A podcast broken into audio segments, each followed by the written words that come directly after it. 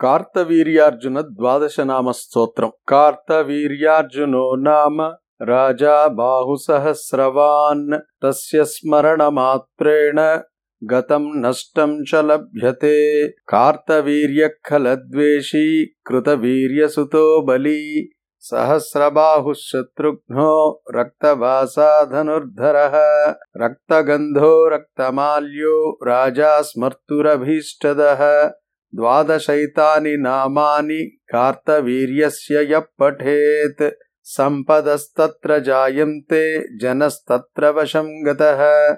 आनयत्यासु दूरस्थम् क्षेमलाभयुतम् प्रियम्।